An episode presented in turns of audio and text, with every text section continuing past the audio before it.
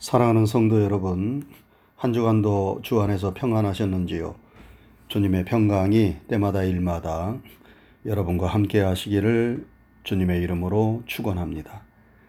오늘은 8월 세 번째 주일입니다.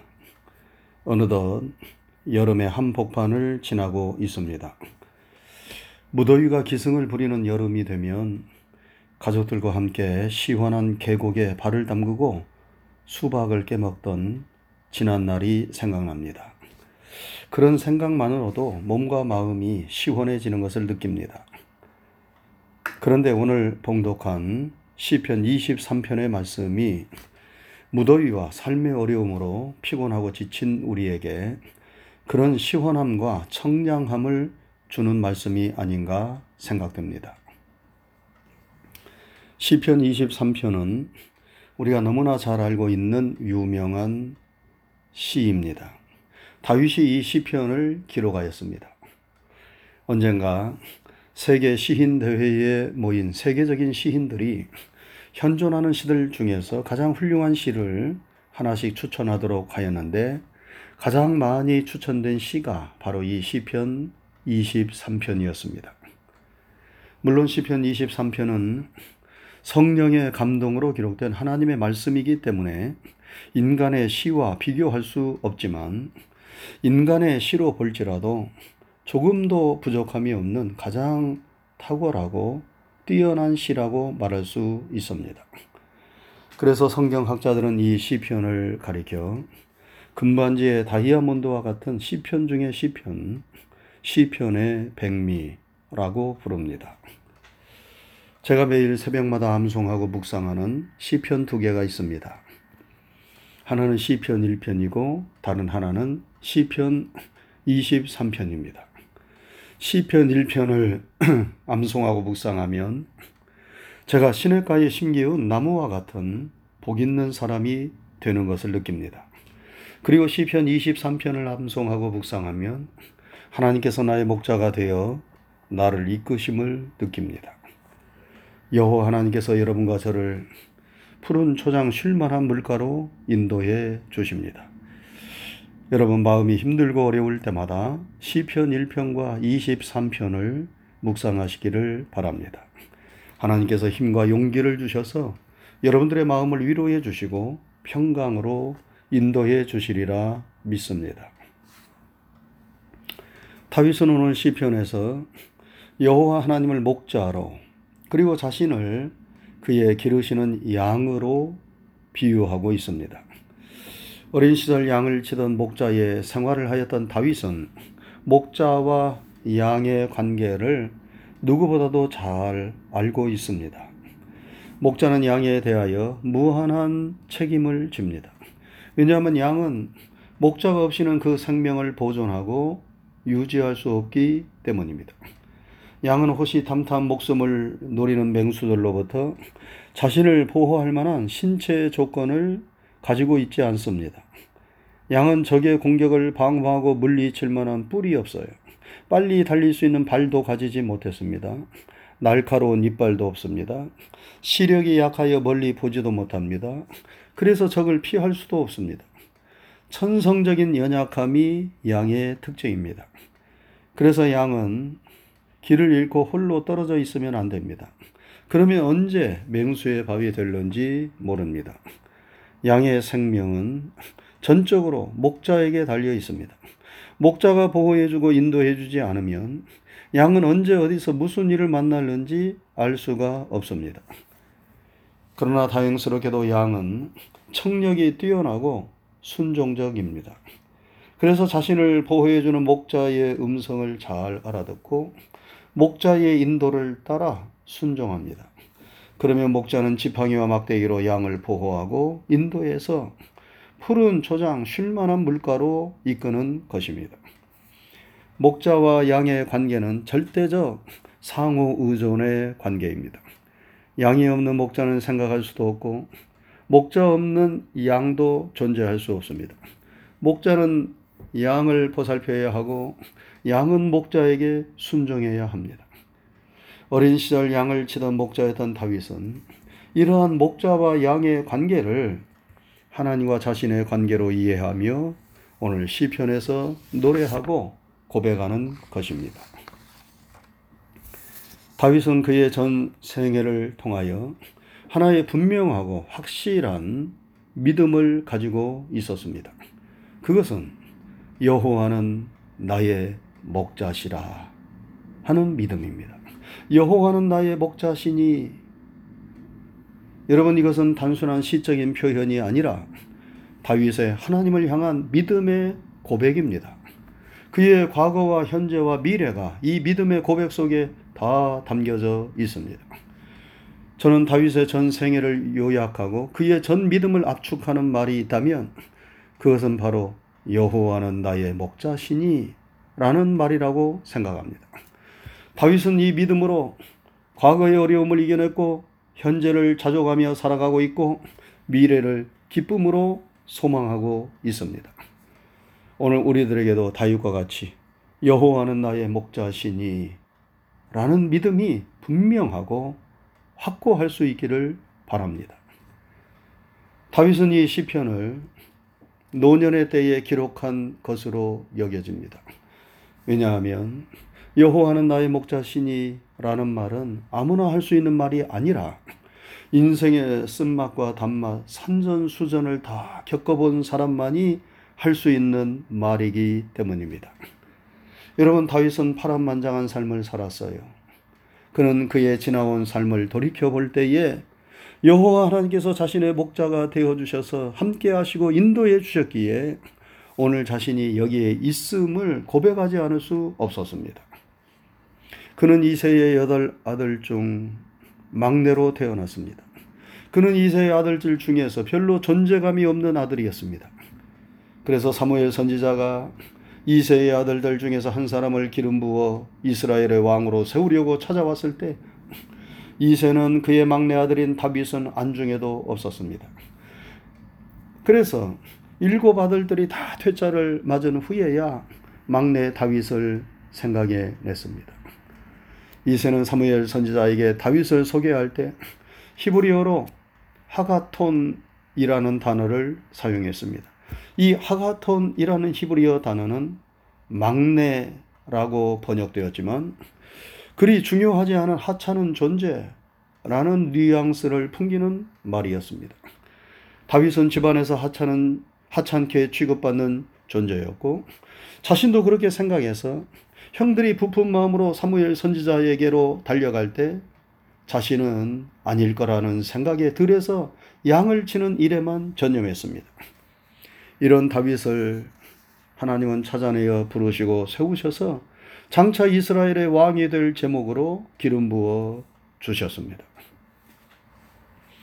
그가 어린 소년의 몸으로 구척장사 골리앗을 때려눕힌 것도 하나님의 은혜였고 사울왕이 그를 시기하여 끈질기게 추적하며 죽이려 하였지만 그가 그 무수한 죽음의 위기에서 벗어나고 자신을 죽이려는 사울이 도리어 먼저 죽고 자신이 이스라엘의 왕이 된 것도 생각해 보면 하나님이 지켜주셨기 때문이었습니다. 그 후에도 그에게 참으로 사망의 음침한 골짜기를 지나는 것과 같은 고통과 슬픔의 날들이 많았지만 그는 결국 모든 슬픔과 역경을 이겨내고 이스라엘의 가장 위대한 왕으로 그의 생애를 마칠 수 있었습니다. 그는 노년의 때에 자신의 어린 시절부터 지금까지의 일들을 회상해 보았습니다. 생각해 보면 무서운 한란 비통한 날들, 죽음의 위기들이 그에게 있었습니다. 사방이 적으로 둘러싸이고 어둠에 쌓여 한치 앞을 내다볼 수 없는 막막함이 그를 사로잡은 때가 한두 번이 아니어서 하나님이 어디 계시냐고 탄식하며 부르짖은 때도 많았습니다. 그런데 지금 생각해 보니 그때 하나님이 자신의 목자가 되어 주셔서 자신을 살려 주시고 여기까지 인도해 주셨음을 다시 한번 깊게 깨닫게 된 것입니다. 그래서 그가 고백하며 노래하는 것이에요.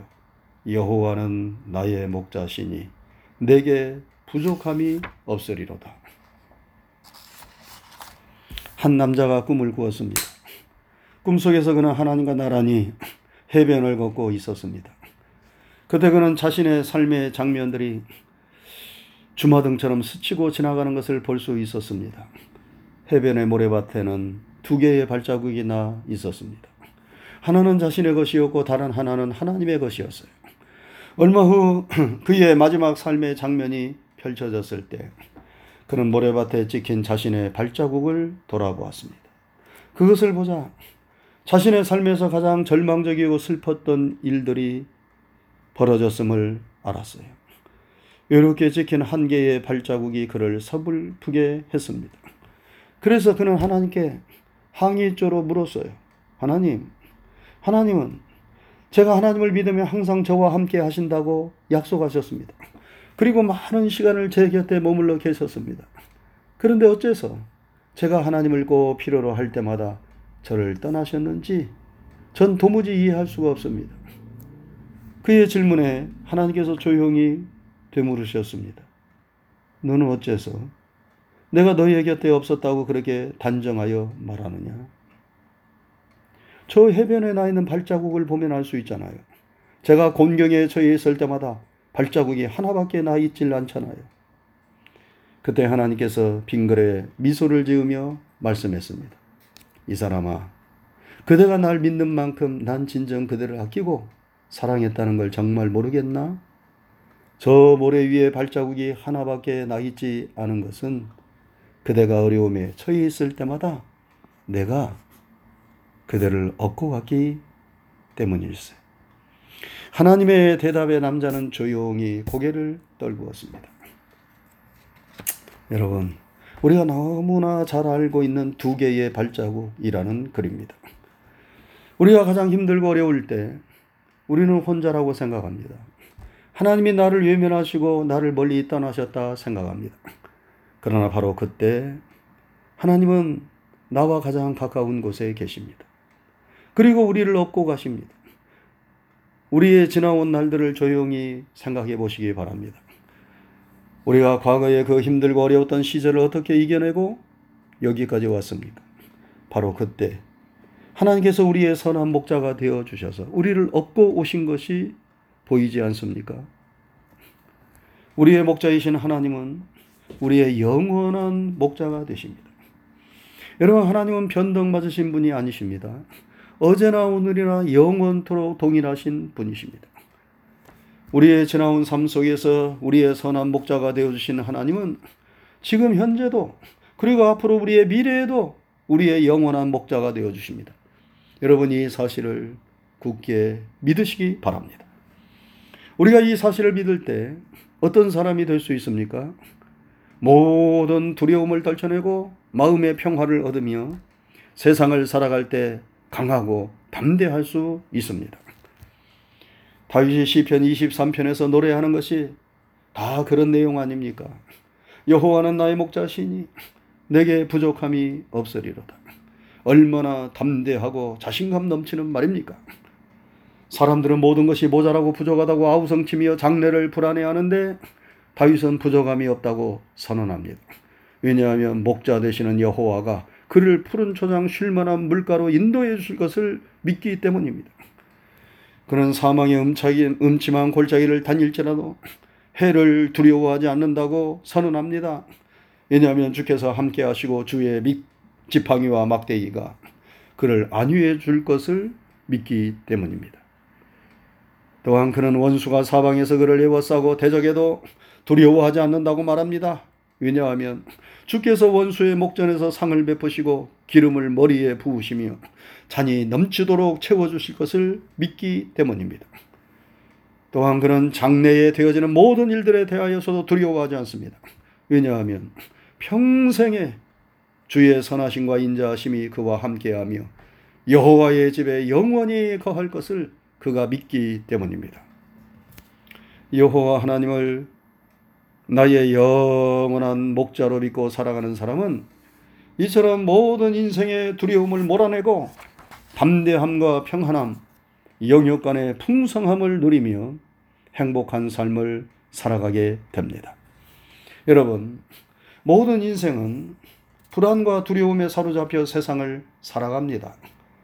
건강에 대한 두려움, 실직에 대한 두려움, 불안한 미래에 대한 두려움, 불경기에 대한 두려움, 전쟁에 대한 두려움, 재난에 대한 두려움, 죽음에 대한 두려움, 배우자나 자녀나 재산이나 건강이나 젊음이나 미모나 좋은 것들을 잃어버리면 어떻게 하나 하는 상실에 대한 두려움이 사람들을 사로잡고 있습니다.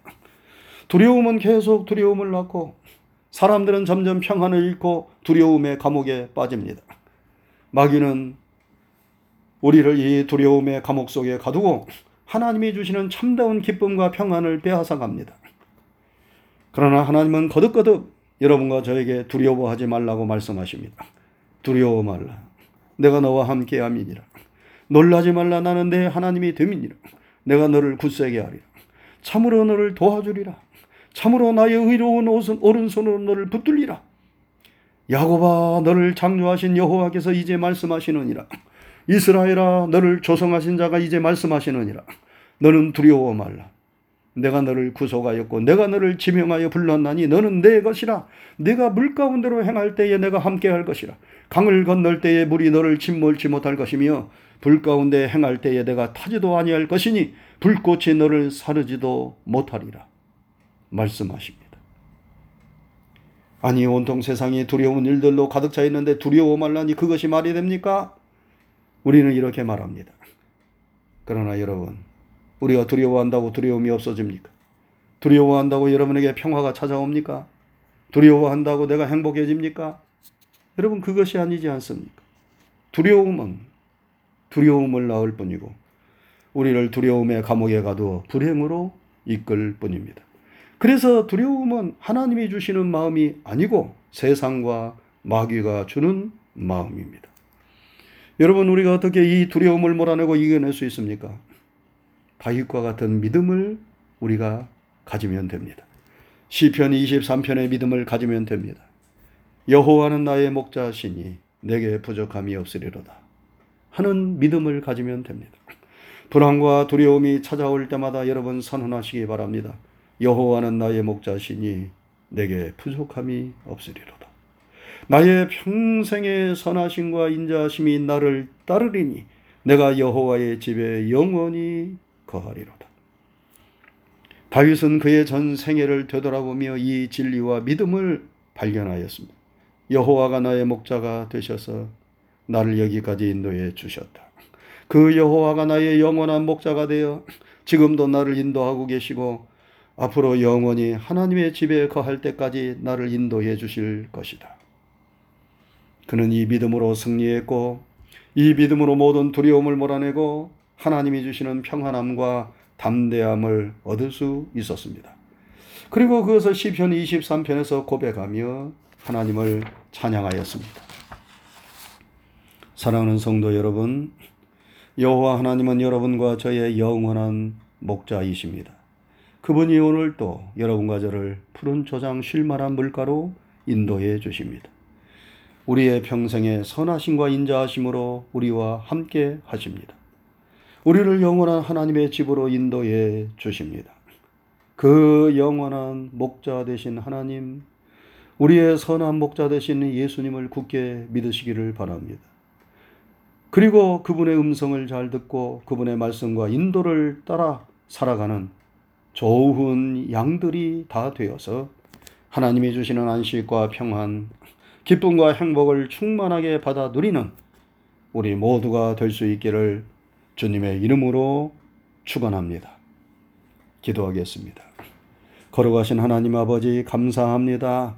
한 주간도 주의 크신 은혜와 사랑 가운데 저희들과 함께 하시고 저희들의 삶을 지켜주시며 인도해 주신 것 감사를 드립니다.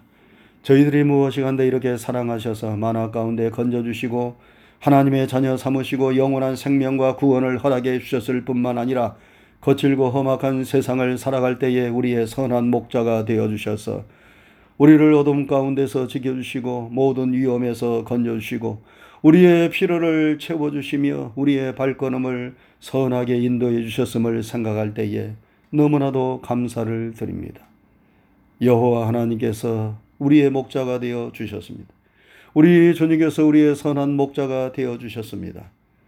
그리하여 과거의 어려움에서도 승리하였고 현재도 주의 인도하심을 받으며 우리의 미래도 하나님이 주시는 아름다운 곳으로 인도해 주시는 줄로 믿습니다.